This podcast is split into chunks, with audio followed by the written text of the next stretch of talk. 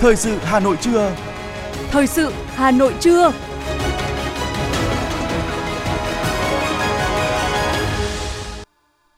Võ Nam Thu Thảo xin kính chào quý vị và các bạn. Bây giờ là chương trình thời sự của Đài Phát thanh Truyền hình Hà Nội, phát trực tiếp trên sóng phát thanh. Hôm nay chủ nhật ngày 29 tháng 1 năm 2023, chương trình có những nội dung chính sau đây. Thủ tướng đôn đốc thực hiện nhiệm vụ sau kỳ nghỉ Tết Nguyên đán Quý Mão năm 2023. Việt Nam lọt top 10 quốc gia nhận kiều hối lớn nhất thế giới. Bình ổn thị trường sau Tết Nguyên đán. Chuyển sang những thông tin quốc tế, Nhật Bản cân nhắc nới lỏng việc kiểm soát xuất khẩu sang Hàn Quốc. Liên minh châu Âu EU tiếp tục gia hạn lệnh trừng phạt kinh tế đối với Nga thêm 6 tháng. Động đất mạnh ở biên giới Iran khiến hơn 300 người thương vong. Sau đây là nội dung chi tiết. Kính thưa quý vị và các bạn, Thủ tướng Chính phủ Phạm Minh Chính vừa ký chỉ thị số 03 đôn đốc các bộ ngành địa phương thực hiện nhiệm vụ trọng tâm sau kỳ nghỉ Tết Nguyên đán Quý Mão năm 2023. Chỉ thị nêu rõ những kết quả đạt được trong năm 2022, công tác phục vụ nhân dân đón Tết Nguyên đán Quý Mão, Chính phủ, Thủ tướng Chính phủ ghi nhận, đánh giá cao và biểu dương các bộ ngành địa phương, các cơ quan, lực lượng chức năng đã tổ chức thực hiện tốt nhiệm vụ trong dịp Tết, đồng thời chỉ ra một số tồn tại hạn chế như tình hình vi phạm quy định an toàn giao thông vẫn diễn ra phức tạp, sức mua hàng hóa tăng thấp, việc thực hiện nếp sống văn minh tại các lễ hội, khu du lịch, công tác vệ sinh môi trường có nơi còn chưa tốt. Thời gian tới, nước ta tiếp tục đối diện với những cơ hội, thuận lợi và khó khăn, thách thức đan xen, nhưng khó khăn thách thức nhiều hơn. Thủ tướng Chính phủ yêu cầu các bộ, cơ quan địa phương, thủ tướng, cơ quan, đơn vị theo chức năng nhiệm vụ, thẩm quyền được giao, ngay sau kỳ nghỉ Tết Nguyên đán Quý Mão năm 2023 phải khẩn trương tập trung ngay vào công việc, đảm bảo kịp thời, chất lượng hiệu quả, không để chậm trễ, ảnh hưởng đến sản xuất kinh doanh, các hoạt động kinh tế xã hội, tạo không khí phấn khởi và khí thế mới, nỗ lực phấn đấu thực hiện tốt nhiệm vụ ngay từ đầu năm để góp phần thực hiện thắng lợi mục tiêu, chỉ tiêu, nhiệm vụ kế hoạch năm 2023. Thủ tướng yêu cầu các bộ ngành theo chức năng nhiệm vụ được phân công triển khai các giải pháp phù hợp, hiệu quả theo tinh thần chủ đề của năm 2023, đoàn kết kỷ cương, bản lĩnh linh hoạt, đổi mới sáng tạo và kịp thời hiệu quả. Thưa quý vị, Văn phòng Chính phủ vừa ban hành thông báo số 16 kết luận hội nghị sơ kết một năm triển khai đề án phát triển ứng dụng dữ liệu dân cư, định danh và xác thực điện tử phục vụ chuyển đổi số quốc gia giai đoạn 2022-2025, tầm nhìn đến năm 2030, đề án 06 và tổng kết hoạt động của Ủy ban Quốc gia về chuyển đổi số năm 2022 ngày 25 tháng 12 năm 2022.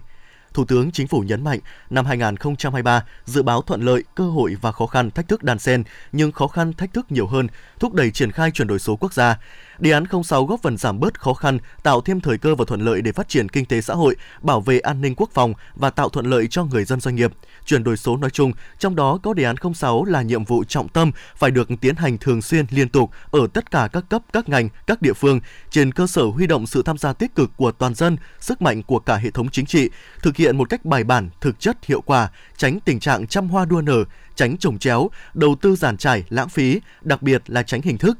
Chuyển đổi số phải lấy người dân doanh nghiệp làm trung tâm, chủ thể, làm mục tiêu động lực,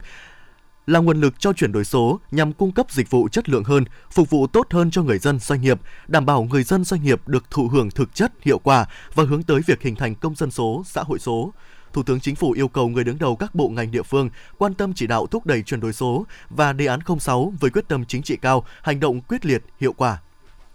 Công ty định giá thương hiệu Brand Finance vừa công bố báo cáo Global 500 năm 2023, xếp hạng 500 thương hiệu giá trị nhất thế giới. Trong đó, Viettel là thương hiệu duy nhất của Việt Nam góp mặt trong bảng xếp hạng của Brand Finance, đứng ở vị trí thứ 234. Theo đó, Viettel tiếp tục là thương hiệu viễn thông giá trị nhất Đông Nam Á, đứng thứ 17 thế giới và là thương hiệu viễn thông duy nhất tại Đông Nam Á, lọt vào nhóm 500 thương hiệu giá trị nhất thế giới. Một doanh nghiệp viễn thông khác trong khu vực Đông Nam Á là Telkom Indonesia, từng đứng thứ 490 vào năm 2022, đã rời bảng xếp hạng năm nay. Thưa quý vị, tiếp tục là những thông tin về kinh tế. Báo cáo về di trú và phát triển do Ngân hàng Thế giới và Tổ chức Hợp tác Quốc tế về người di cư thực hiện cho biết, Việt Nam, đất nước được đánh giá xứng đáng vươn tới vị thế con hổ mới châu Á, tiếp tục là một trong 10 quốc gia nhận kiều hối lớn nhất trên thế giới. Cụ thể, tổng lượng kiều hối về Việt Nam tăng trưởng gần 5% trong năm 2022 và từ 3,6 đến 4,5% trong năm tiếp theo. Sau khi ghi nhận mức tăng 5% trong năm 2021, mức tăng này tương đương khoảng 1 tỷ đô la Mỹ và đạt gần 19 tỷ đô la Mỹ. Như vậy, với con số ấn tượng này, Việt Nam nằm top 3 quốc gia nhận tiền kiều hối nhiều nhất khu vực châu Á-Thái Bình Dương và thuộc top 10 quốc gia trên thế giới về nhận kiều hối. Thị trường chứng khoán Việt Nam mở đầu năm âm lịch mới với phiên giao dịch tích cực, mở ra cơ hội đầu tư cho năm mới 2023. Thanh khoản trong phiên giao dịch đầu năm có hơn 11.100 tỷ đồng trên sàn của Sở giao dịch chứng khoán Thành phố Hồ Chí Minh. Con số này ở sàn HNX là 977 tỷ đồng. Ngày phiên đầu năm mới, hai trụ chính của thị trường là chứng khoán và ngân hàng đều giảm. Tuy nhiên, nhóm ngành trụ cột còn lại là bất động sản đã tăng mạnh để trở thành động lực tăng điểm của thị trường. Nhóm ngành vật liệu xây dựng tăng khá tốt để đón đầu xu hướng đầu tư công trong năm nay. Các chuyên gia cũng kỳ vọng năm 2023 thị trường sẽ chuyển mình tích cực để đem lại cho nhà đầu tư những cơ hội mới với nhiều lợi nhuận và ít rủi ro hơn. Theo số liệu từ Trung tâm Điều độ Hệ thống Điện Quốc gia trong kỳ nghỉ Tết Quý Mão, từ ngày 20 tháng 1 năm 2023 đến hết ngày 26 tháng 1 năm 2023, công suất tiêu thụ điện cao nhất của toàn hệ thống điện quốc gia bình quân ngày chỉ ở mức khoảng 24.300 MW. Sản lượng tiêu thụ điện bình quân ngày ở mức khoảng 440,6 triệu kWh một ngày. Số liệu thống kê cho thấy, mức tiêu thụ điện trên cả nước trong dịp Tết Quý Mão 2023 giảm 30,3% so với ngày thường của tuần trước Tết. Đồng thời, mức tiêu thụ điện bình quân trong ngày dịp Tết Quý Mão 2023 cũng thấp hơn cùng kỳ dịp Tết Nhâm Dần 2022 khoảng 9,2%. Theo số liệu thống kê của Tổng cục Hải quan, tính chung cả năm 2022, Việt Nam đã nhập khẩu 8,87 triệu tấn xăng dầu các loại với trị giá đạt 8,97 tỷ đô la Mỹ, tăng mạnh 27,7% về lượng và tăng 118,5% về giá trị so với năm 2021. Trong đó, lượng dầu diesel nhập về đạt 4,74 triệu tấn, lượng xăng nhập về đạt 1,7 triệu tấn. Lượng nhiên liệu bay nhập về đạt 1,46 triệu tấn, lượng nhập khẩu xăng dầu các loại vào Việt Nam trong năm 2022, chủ yếu từ Hàn Quốc, Singapore và Malaysia. Sở Công Thương Hà Nội đã phối hợp với Sở Quy hoạch Kiến trúc Hà Nội, Ủy ban Nhân dân các quận huyện ra soát xác định địa điểm dự kiến bổ sung chức năng khu tổ hợp outlet, trung tâm mua sắm, buôn bán cấp vùng. Theo đó, liên ngành đã đề xuất bố trí quỹ đất thương mại dịch vụ khoảng 811,57 ha tại khu vực hai bên tuyến đường Nhật Tân Nội Bài để thực hiện dự án trung tâm outlet. Ngoài ra, Sở Công Thương và Sở Quy hoạch Kiến trúc tiếp tục ra soát đề xuất bố trí quỹ đất thương mại, dịch vụ tại huyện Sóc Sơn và huyện Thanh Trì để nghiên cứu, đề xuất thực hiện dự án trung tâm mua sắm buôn bán cấp vùng thứ hai. Theo Sở Công Thương Hà Nội, mô hình outlet là loại hình mới tại Việt Nam, chưa có quy định pháp luật, tiêu chuẩn, quy chuẩn cụ thể nên ban đầu việc nghiên cứu đề xuất và phê duyệt dự án đầu tư xây dựng khu outlet gặp khó khăn. Tuy nhiên, đây là mô hình quen thuộc, phát triển mạnh tại nhiều nước. Khi đi vào hoạt động, các trung tâm outlet sẽ đóng góp đáng kể vào phát triển dịch vụ du lịch. Thưa quý vị và các bạn, sau kỳ nghỉ Tết Nguyên đán, thị trường tiêu dùng tại thủ đô đã sôi động trở lại, nhưng chủ yếu tập trung vào buổi sáng. Nhìn chung giá cả thị trường năm nay tương đối bình ổn, nguồn cung hàng hóa đầy đủ dồi dào, người dân có nhiều sự lựa chọn, ghi nhận của phóng viên Ngọc Ánh. Qua khảo sát tình hình thị trường giá cả hàng hóa tại một số khu vực chợ dân sinh như chợ dân sinh Lĩnh Nam, Hoàng Mai, chợ Nam Đồng, chợ Thổ Quan Khâm Thiên, chợ Thái Thịnh 1, chợ Gát Linh Giảng Võ, quận Đống Đa, chợ Kim Quan Việt Hưng, quận Long Biên, chợ Bưởi, quận Tây Hồ, chợ Hà Đông, quận Hà Đông. Hoạt động mua bán diễn ra sôi động, chủ yếu tập trung vào một số mặt hàng tươi sống như rau xanh, thủy hải sản và thịt. Giá cả chỉ tăng nhẹ chủ yếu ở các mặt hàng thủy hải sản, khoảng từ 10 đến 20% so với những ngày thường. Chị Lê Kim Dung, tiểu thương bán rau củ quả tại chợ Hà Đông cho biết. Khi một người đã đứng ra kinh doanh thì trên thị trường ở mình thì đa số là lấy chữ uy làm đầu và rau cỏ sạch là lúc nào là đứng ưu tiên làm đầu và người ta sẽ lựa chọn những hoa quả sạch sẽ để bán cho dân để dễ luôn sức khỏe cho dân. Tại chợ Đồng Sa, quận Cầu Giấy, giá cả ổn định, hàng hóa phong phú. Chị Nguyễn Minh Tâm, tiểu thương tại chợ Đồng Sa cho biết. Giá cả thì là không biến động, rau củ quả đều rẻ không đắt lắm. Gọi là hàng đấm thì nó chỉ gọi là hơi nhích nhích một tí thôi. Chứ còn rau cỏ thì là rau thì là rẻ. Vì sao là hàng là hàng nhiều mà người mua thì là ít. Bà Dương Thị Viên, người dân phường Mai Dịch, quận Cầu Giấy đang lựa chọn cho gia đình mình rau tươi và thịt cho biết. Người dân đi chợ, giá cả cũng không có tăng, từ nguồn gốc đến tiểu thương họ cũng không tăng giá. Cũng như chợ truyền thống, các siêu thị tại Hà Nội gần như là không thay đổi mức giá các sản phẩm. Thông tin từ hệ thống siêu thị Yongmo, lượng khách hàng đến siêu thị mua sắm dịp Tết tăng từ 20 đến 30% so với cùng kỳ năm trước. Chị Ngô Thị Minh Thu, trưởng ngành hàng thực phẩm siêu thị Ion Mall Hà Nội cho biết, sau kỳ nghỉ Tết, lượng khách đến với hệ thống siêu thị Ion Mall đã tăng trở lại, nhưng nhờ có sự chuẩn bị nguồn hàng từ trước Tết nên cam kết đáp ứng đủ nhu cầu tiêu dùng của người dân với giá cả phù hợp và đảm bảo chất lượng.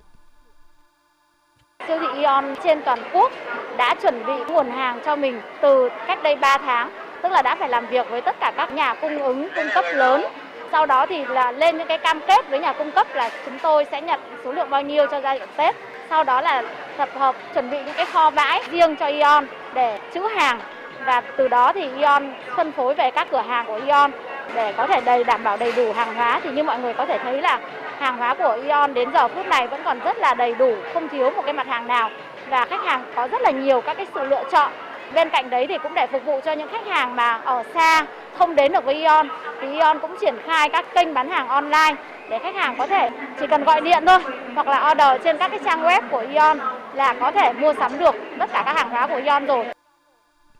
Sau Tết bắt đầu là thời điểm của lễ hội diễn ra trên cả nước, nhu cầu đi lại tiêu dùng thực phẩm, ăn uống ngoài gia đình, đồ mua sắm phục vụ lễ hội đầu năm có khả năng sẽ có xu hướng tăng cao. Để tiếp tục bình ổn thị trường tháng sau Tết vào quý 1 năm 2023 và cả năm 2023, Bộ Tài chính kiến nghị các bộ ngành địa phương tiếp tục theo dõi sát diễn biến cung cầu thị trường, giá cả các loại hàng hóa dịch vụ thiết yếu, thực hiện kiểm soát chặt chẽ và bình ổn giá cả đối với mặt hàng dịch vụ vui chơi, giải trí, ăn uống, đi lại phục vụ dịp lễ Tết, tăng cường quản lý kiểm tra, thanh tra việc chấp hành các quy định pháp luật về giá gắn với kiểm tra chấp hành pháp luật về thuế phí, nhất là dịch vụ tham quan, du lịch, dịch vụ trông giữ xe đạp, xe máy, ô tô. Cùng với đó là quản lý chặt việc niêm yết giá và bán theo giá niêm yết các mặt hàng có nhu cầu tăng cao sau Tết, tăng cường kiểm tra, giám sát việc kê khai giá, niêm yết giá và bán đúng giá niêm yết đối với các đơn vị kinh doanh vận tải trong dịp sau Tết, xử lý nghiêm các tình trạng lợi dụng tăng giá bất hợp lý.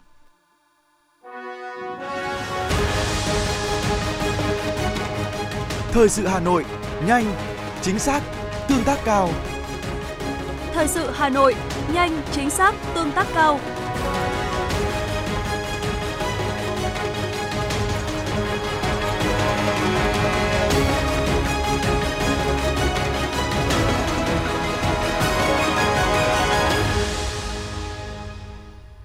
Xin chuyển sang những thông tin khác. Thưa quý vị, hướng tới kỷ niệm 93 năm ngày thành lập Đảng Cộng sản Việt Nam, mùng 3 tháng 2 năm 1930, mùng 3 tháng 2 năm 2023, mừng Xuân Quý Mão 2023, Thư viện Quốc gia Việt Nam tổ chức trưng bày tư liệu sách báo với chủ đề Mùa xuân dân Đảng tại số 31 Tràng Thi, quận Hoàn Kiếm. Trưng bày giới thiệu hơn 300 tư liệu dạng sách được sắp xếp theo hai nội dung: những chặng đường vẻ vang của Đảng, xây dựng chỉnh đốn Đảng và hệ thống chính trị trong sạch vững mạnh nhằm tuyên truyền sâu rộng đến các tầng lớp nhân dân về quá trình thành lập Đảng, truyền thống lịch sử vẻ vang của Đảng Cộng sản Việt Nam, nhất là vai trò của Chủ tịch Hồ Chí Minh, khẳng định uy tín, bản lĩnh, trí tuệ, năng lực lãnh đạo, năng lực cầm quyền và sức chiến đấu của Đảng, cùng những thắng lợi vĩ đại, những thành tiệu to lớn nhất của đất nước trong suốt chặng đường cách mạng 93 năm qua. Bên cạnh đó còn có hơn 200 ấn phẩm báo, tạp chí, đặc san số xuân của các ban bộ ngành trung ương được giới thiệu tại đây. Trưng bày diễn ra đến hết ngày 25 tháng 2.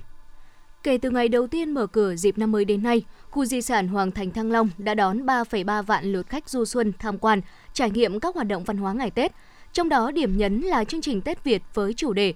Cung đình ngày xuân tái hiện nhiều phong tục ý nghĩa của người Việt và các nghi thức đón Tết trong Hoàng cung Thăng Long xưa như tổ chức không gian đón Tết cổ truyền, giới thiệu các phong tục, trò chơi ngày Tết, không gian Tết cung đình với nghi lễ chính gián thời Lê, không gian triển lãm hoa cây cảnh mùa xuân, đem đến nhiều trải nghiệm thú vị ngày xuân cho du khách xa gần. Đặc biệt bắt đầu từ mùng 2 Tết Nguyên đán, cùng với việc mở cửa đón khách tham quan, trung tâm tổ chức các suất biểu diễn nghệ thuật truyền thống như múa rối cạn, rối nước, diễn sướng dân gian, thu hút sự quan tâm của đông đảo du khách, đặc biệt là các em thiếu nhi, khẳng định hiệu quả của các chương trình tôn vinh, quảng bá di sản văn hóa tại Hoàng Thành Thăng Long nói riêng, văn hóa truyền thống của người Việt nói chung. Thưa quý vị và các bạn, chương trình Vui Xuân Quý Mão năm 2023 với chủ đề Sắc thái văn hóa Bắc Ninh đã khai mạc ngày hôm qua tại Bảo tàng Dân tộc học Việt Nam. Chương trình diễn ra đến hết ngày hôm nay 29 tháng 1, mang tới cho du khách thủ đô những trải nghiệm thú vị về di sản văn hóa vùng Kinh Bắc, ghi nhận của phóng viên thời sự. Kéo dây lấy lửa với những con thần lằn rơm, một tục lệ độc đáo thường tổ chức vào mùng 3 Tết và gắn với tín ngưỡng cầu mùa của cư dân nông nghiệp vùng đất Bắc Ninh xưa này lại được tái hiện ngay tại Hà Nội cho du khách trải nghiệm. Bé Nguyễn Diệu Anh, quận Ba Đình, Hà Nội nói. Tôi cảm thấy rất là thích thú là đầu tiên con được xem ạ. Hát quan họ biểu diễn rối nước, in tranh đồng hồ, trò chơi dân gian, các hoạt động văn hóa cổ truyền gắn với Tết của vùng Kinh Bắc được tái hiện sinh động trong không gian của Bảo tàng Dân tộc học Việt Nam. Qua đó không chỉ mang đến trải nghiệm mới mẻ mà còn là cầu nối để giới thiệu di sản văn hóa Bắc Ninh đến đông đảo du khách, để bản sắc văn hóa của địa phương có sức lan tỏa và góp phần giáo dục thế hệ trẻ. Bạn Nguyễn Chi Mai và ông Bùi Ngọc Quang, Phó Giám đốc Bảo tàng Dân tộc học Việt Nam cho biết thêm. Quan họ là quen thuộc nhất với mọi người, còn chạy đó đây là lần đầu tiên được xem. Nó cũng rất là thú vị vì đó là một nét truyền thống Việt Nam ấy. Không chỉ là Bắc Ninh đâu, chúng tôi còn mở rộng ra một số tộc người khác như là người Mường, người Mông, người Giao. Vì đây là bảo tàng dân tộc học mà, cho nên là tất cả những cái đặc sắc của các tộc người thì đều được ờ, lựa chọn và tổ chức. Tuy nhiên cũng có những cái từng cái chủ đề của từng năm cụ thể đó là cái cái điểm nhấn của mỗi chủ đề trong mỗi năm. Mỗi năm một chủ đề, Vui Xuân hàng năm đã được Bảo tàng Dân tộc học Việt Nam chọn lọc những nét đặc sắc văn hóa vùng, miền để giới thiệu đến công chúng. Qua đó góp phần nâng cao hiểu biết, thái độ trân trọng và khích lệ ý thức giữ gìn, bảo tồn di sản văn hóa dân tộc. Tiếp tục là phần tin, thưa quý vị và các bạn, sau 2 năm phải tạm dừng tổ chức do ảnh hưởng của dịch Covid-19, đêm qua, ngày 28 tháng 1, tức mùng 7 tháng Giêng năm Quý Mão, chính hội phiên chợ viềng cầu may đầu năm đã diễn ra tại huyện Vụ Bản, tỉnh Nam Định, thu hút đông đảo du khách, nhân dân từ khắp nơi đổ về họp chợ cầu tài lộc may mắn đầu năm. Chợ Viếng Phủ dày họp một phiên chợ duy nhất trong năm, từ đêm mùng 7 đến ngày mùng 8 tháng Giêng. Địa điểm họp chợ từ thị trấn Gôi về Kim Thái đến xã Trung Thành, trong đó trung tâm là xung quanh quần thể di tích Phủ Dây ở xã Kim Thái. Chợ Viêng chủ yếu bày bán các loại nông cụ, cây trồng, cây cảnh và đồ đồng, đồ đá, đồ cổ, đồ cũ. Người dân đi chợ Viêng đều chung một ý niệm là mua may, bán rủi để năm mới được bình an và may mắn. Ban tổ chức lễ hội khai ấn đền Trần Nam Định vừa thông báo thời gian tổ chức lễ hội từ ngày mùng 1 đến ngày mùng 6 tháng 2 năm 2023, tức từ ngày 11 đến ngày 16 tháng Giêng. Ngoài ra, trong các ngày diễn ra lễ hội khai ấn, tại khu vực đền Trần còn tổ chức các hoạt động hội truyền thống bao gồm múa lân, rồng, hát trèo, trầu văn, múa rối nước, trọi gà đấu vật, biểu diễn võ thuật. Và như vậy, năm nay, lễ hội được khôi phục tổ chức cơ bản đầy đủ nhất các hoạt động lễ hội truyền thống. Liên quan đến vụ bảo vệ ở Yên Tử nhảy lên nắp capo xe ô tô du khách, tin từ cơ quan chức năng thành phố Uông Bí, tỉnh Quảng Ninh, Công ty cổ phần phát triển Tùng Lâm đã tạm đình chỉ công tác đối với nhân viên này do có hành động phản cảm với khách du lịch tại khu di tích Yên Tử. Trước đó trên mạng xã hội lan truyền đoạn clip ghi lại hình ảnh về một nhân viên của công ty cổ phần phát triển Tùng Lâm trong lúc làm nhiệm vụ giữ gìn an ninh trật tự tại khu vực bãi xe đã nhảy lên nắp capo xe ô tô du khách. Để đảm bảo sự việc được xử lý một cách khách quan, có tính gian đe giáo dục, công ty Tùng Lâm tạm thời đình chỉ công tác đối với nhân viên Cù Mạnh Hùng và sẽ xem xét hình thức kỷ luật sau. Bước vào mùa hội Xuân Yên Tử 2023, lượng khách du lịch trong và ngoài nước về với khu di tích và danh thắng Yên Tử ngày càng tăng. Do đó, thành phố Uông Bí sẽ tiếp tục siết chặt công tác quản lý nhà nước về du lịch lễ hội.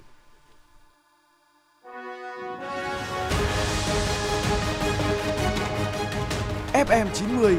cập nhật trên mọi cung đường. FM 90 cập nhật trên mọi cung đường.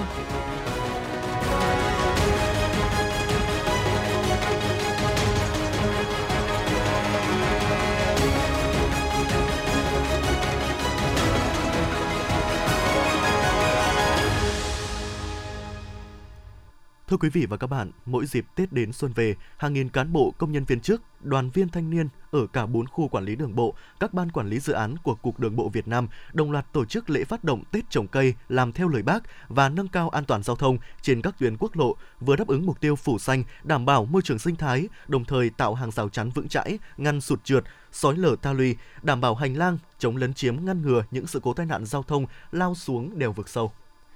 Sáng qua, hàng trăm cán bộ công nhân viên, đoàn viên thanh niên khu quản lý đường bộ 2 và ban quản lý dự án 4 có mặt tại km 12 600 quốc lộ 7 thuộc xã Viên Thành, huyện Yên Thành, tỉnh Nghệ An, hưởng ứng phong trào Tết trồng cây làm theo lời Bác, nâng cao an toàn giao thông. Theo Cục Đường bộ Việt Nam, những vụ tai nạn giao thông đặc biệt nghiêm trọng xảy ra ở hầu hết khu vực đèo dốc và lao xuống ta luy âm, gây thiệt hại rất lớn về người và của. Vì vậy, việc trồng nhiều cây phù hợp với địa hình tạo thành một hệ thống hộ lan tự nhiên giúp phương tiện không rơi xuống vực, giảm thiểu thiệt hại về người và phương tiện khi xảy ra tai nạn. Ông Mai Xuân Sơn, Phó Giám đốc Khu Quản lý Đường bộ 2 và ông Nguyễn Mạnh Hùng, trưởng phòng An toàn Giao thông, Cục Đường bộ Việt Nam cho biết.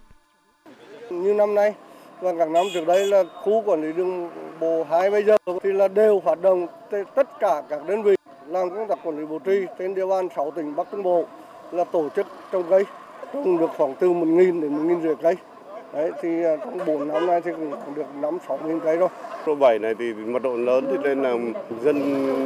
bám dọc đường sinh sống ờ, dọc đường lớn nhiều cho nên là cái tiềm ẩn nhiều nguy cơ hiện nay trồng cây thì, thì là nó ngoài cái việc tăng cường cho cái môi trường xanh thì nó còn có cái tác dụng là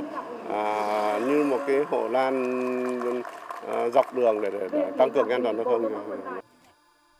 đã nhiều năm nay, Cục Đường bộ Việt Nam tích cực hưởng ứng lễ trồng cây vào dịp Tết đến xuân về. Đến thời điểm này đã có hàng chục nghìn cây xanh được phủ kín tại những vị trí ta luy dương có vực sâu, khúc cua, nguy cơ mất an toàn giao thông trên các tuyến quốc lộ. Riêng trong năm 2022, trồng được hơn 20.000 cây xanh trên các tuyến quốc lộ. Năm nay, từ ngày mùng 6 Tết, Cục Đường bộ Việt Nam tổ chức trồng cây ở cả 4 khu vực trên cả nước, góp phần hiện thực hóa mục tiêu đạt 1 tỷ cây xanh do Thủ tướng Chính phủ phát động giai đoạn 2021-2025. Ông Nguyễn Mạnh Thắng, Phó Cục trưởng Cục Đường bộ Việt Nam cho biết thêm. Chúng tôi phát động gắn với đó là vấn đề đảm bảo an toàn giao thông. Đối với các hàng cây thì nó như là cọc tiêu sống dẫn hướng cho các cái phương tiện đi lại trong, đặc biệt trong vào các ban ban đêm sương mù. Thì đảm bảo cái xe ô tô sẽ không bị lăn sâu xuống các cái vực phía dưới, thì cũng giảm thiểu được cái cái hư hỏng phương tiện, cũng như là đã cứu sống được rất nhiều ờ, người tham gia giao thông. Và chúng tôi đã có cái ờ, số liệu là đã rất nhiều cái vị trí ở khu vực ở phía bắc. Đấy, rồi qua khu vực miền trung là cái khu vực mà rất nhiều cái vị trí là ta ly âm rất là sâu. Tại lễ phát động, Cục Đường bộ Việt Nam kêu gọi tất cả các đơn vị quản lý đường bộ, các sở giao thông vận tải trên cả nước tích cực hưởng ứng cuộc vận động trồng cây xanh. Tại các vị trí ta luy dương có đá lăn, sói lở mà đất đai địa hình cho phép, khuyến khích trồng tre tại chân, các loại cây bụi chống sói. Đối với đường làng, đường thôn xóm hay đường phố, khuyến khích trồng cây trên lề hè đường để tạo cảnh quan môi trường và bóng mát cho người đi bộ. Tiếp tục là phần tin. Phó Giám đốc Sở Giao thông Vận tải Hà Nội Đào Duy Phong vừa yêu cầu thanh tra sở phối hợp với các lực lượng chức năng kiểm tra, xử lý vi phạm trong hoạt động vận tải đối với công ty trách nhiệm hữu hạn du lịch và vận tải Vân Anh. Bên cạnh đó, Sở cũng đề nghị Ủy ban nhân dân huyện Thanh Trì chỉ đạo lực lượng chức năng kiểm tra, giám sát hoạt động đối với các bãi đỗ xe, các địa điểm phát sinh tình trạng đón trả khách, bốc xếp hàng hóa sai quy định, văn phòng đại diện hoạt động sai quy định trên địa bàn. Đây không phải là lần đầu tiên nhà xe này bị cơ quan quản lý nhà nước yêu cầu xử lý. Cuối năm 2022, Sở Giao thông Vận tải Hà Nội đã có văn bản đề nghị Sở Giao thông Vận tải Thanh Hóa ra soát các phương tiện không hoạt động kinh doanh vận tải để thu hồi phù hiệu do sở này cấp chạy đến Hà Nội. Liên quan đến vụ việc tàu hỏa đâm vào xe container tại Hà Nội ngày hôm qua, theo quy chế phối hợp giữa Bộ Giao thông Vận tải và Ủy ban nhân dân thành phố Hà Nội, tại các lối tự mở công cộng như lối đi tại km 28 800 chỉ cho phép xe khách dưới 9 chỗ và xe tải dưới 2,5 tấn qua lại. Tuy nhiên tại lối mở này chưa cắm biển hạn chế nên xe đầu kéo vẫn đi qua. Ngành đường sắt khuyến cáo Hà Nội khẩn trương cắm bổ sung biển hạn chế tại các vị trí như trên, đồng thời cho sát hạch thường xuyên nhân viên cảnh giới để giảm thiểu nguy cơ tàu đâm va phương tiện, người và đảm bảo an toàn. Công an quận Ba Đình Hà Nội cho biết đã tạm giữ hình sự Dương Thị Mai, sinh năm 1984, ở xã Tả Thanh Oai, huyện Thanh Trì, Hà Nội, để điều tra hành vi vi phạm quy định về bảo vệ động vật nguy cấp quý hiếm. Trước đó, qua công tác nắm tình hình, đội cảnh sát kinh tế Công an quận Ba Đình phát hiện hoạt động mua bán các loại sản phẩm trang sức được chế biến từ động vật hoang dã trên địa bàn. Sau khi thỏa thuận với người mua ở trên mạng, đối tượng sử dụng dịch vụ giao hàng để buôn bán hàng cấm. Hiện vụ việc đang được tiếp tục điều tra làm rõ.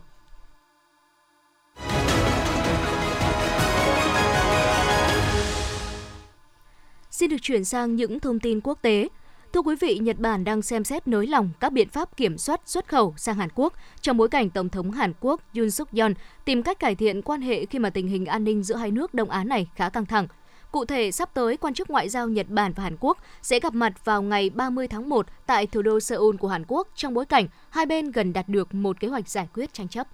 Liên minh châu Âu EU đã quyết định gia hạn các lệnh trừng phạt về kinh tế đối với Nga thêm 6 tháng, tới ngày 31 tháng 7 năm 2023. Bên cạnh đó, EU cũng đã áp dụng nhiều biện pháp như hạn chế về quan hệ kinh tế với bán đảo Crimea, thành phố Sevastopol,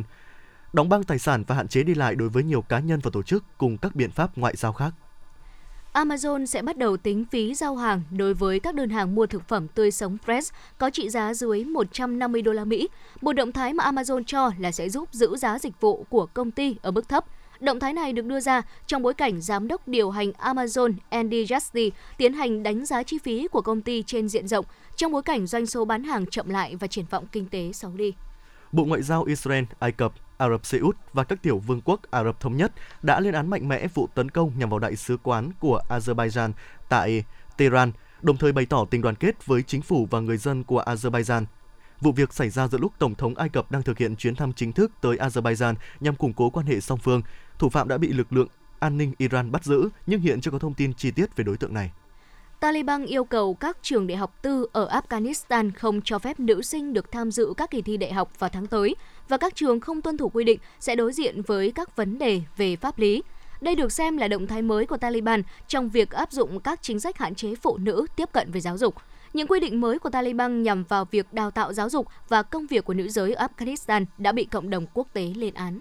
đã có ít nhất 3 người thiệt mạng và hơn 300 người bị thương, nhiều ngôi nhà bị phá hủy trong trận động đất có độ lớn 5,9 xảy ra sáng nay 29 tháng 1 theo giờ Việt Nam ở khu vực biên giới giữa Iran và Thổ Nhĩ Kỳ. Các đội cứu hộ đã được triển khai tới khu vực xảy ra động đất và các bệnh viện đang được đặt trong tình trạng sẵn sàng.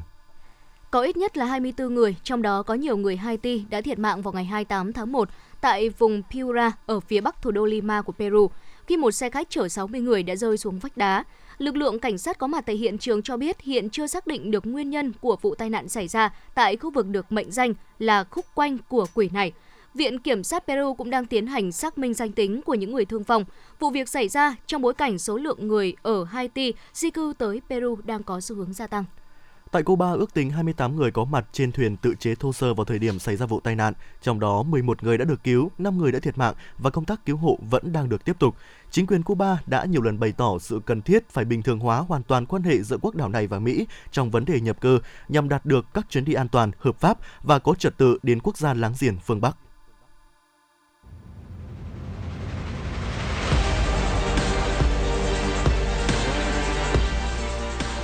Bản tin thể thao.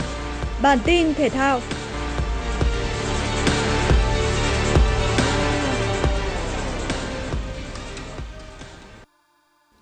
Trận chung kết đơn nữ giải quần vợt Australia mở rộng 2023 là cuộc so tài giữa hai cây vợt đang đạt phong độ cao nhất, Arina Sabalenka của Belarus và Elena Rybakina của Kazakhstan. Hạt giống số 22, Ribakina đã nhập cuộc tốt hơn và tận dụng được lợi thế đối thủ thua một ván giao bóng để thắng set đầu 6-4. Tuy nhiên, từ set 2, hạt giống số 5, Sabalenka bắt đầu phát huy yếu tố sức mạnh thể lực cùng những cú phát bóng sấm sét. Cây vợt cao 1m82 thắng lại 6-3 để đưa trận chung kết vào set 3. Ở set đấu quyết định này, Sabalenka luôn dẫn trước, dứt điểm tốt hơn, trong khi Ribakina đã không còn duy trì được sự chính xác như lúc đầu, mắc nhiều lỗi tự đánh hỏng hơn. Arina Sabalenka hoàn thành tất cả các ván giao bóng của mình và giành được một break để thắng 6-4. Qua đó, lội ngược dòng đánh bại đối thủ người Kazakhstan với tỷ số chung cuộc 2-1. Đây là lần đầu tiên cây vợt 24 tuổi mang quốc tịch Belarus Sabalenka đăng quang tại một giải Grand Slam.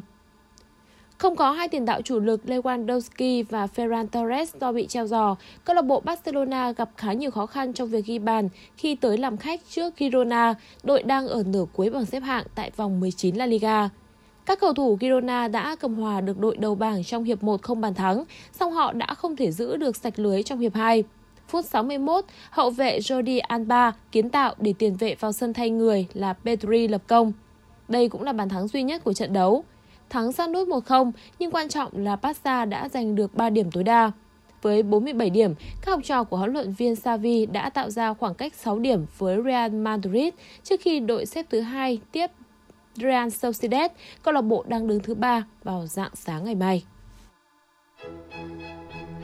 Dự báo thời tiết khu vực Hà Nội chiều và tối ngày 29 tháng 1 năm 2023. Khu vực trung tâm thành phố Hà Nội chiều nắng, tối không mưa, nhiệt độ từ 13 đến 20 độ C. Quý vị và các bạn vừa nghe chương trình thời sự của Đài Phát thanh Truyền hình Hà Nội, chỉ đạo nội dung Nguyễn Kim Khiêm, chỉ đạo sản xuất Nguyễn Tiến Dũng, tổ chức sản xuất Trà My, chương trình do biên tập viên Nguyễn Hằng, phát thanh viên Võ Nam Thu Thảo và kỹ thuật viên Duy Anh phối hợp thực hiện. Thân ái chào tạm biệt.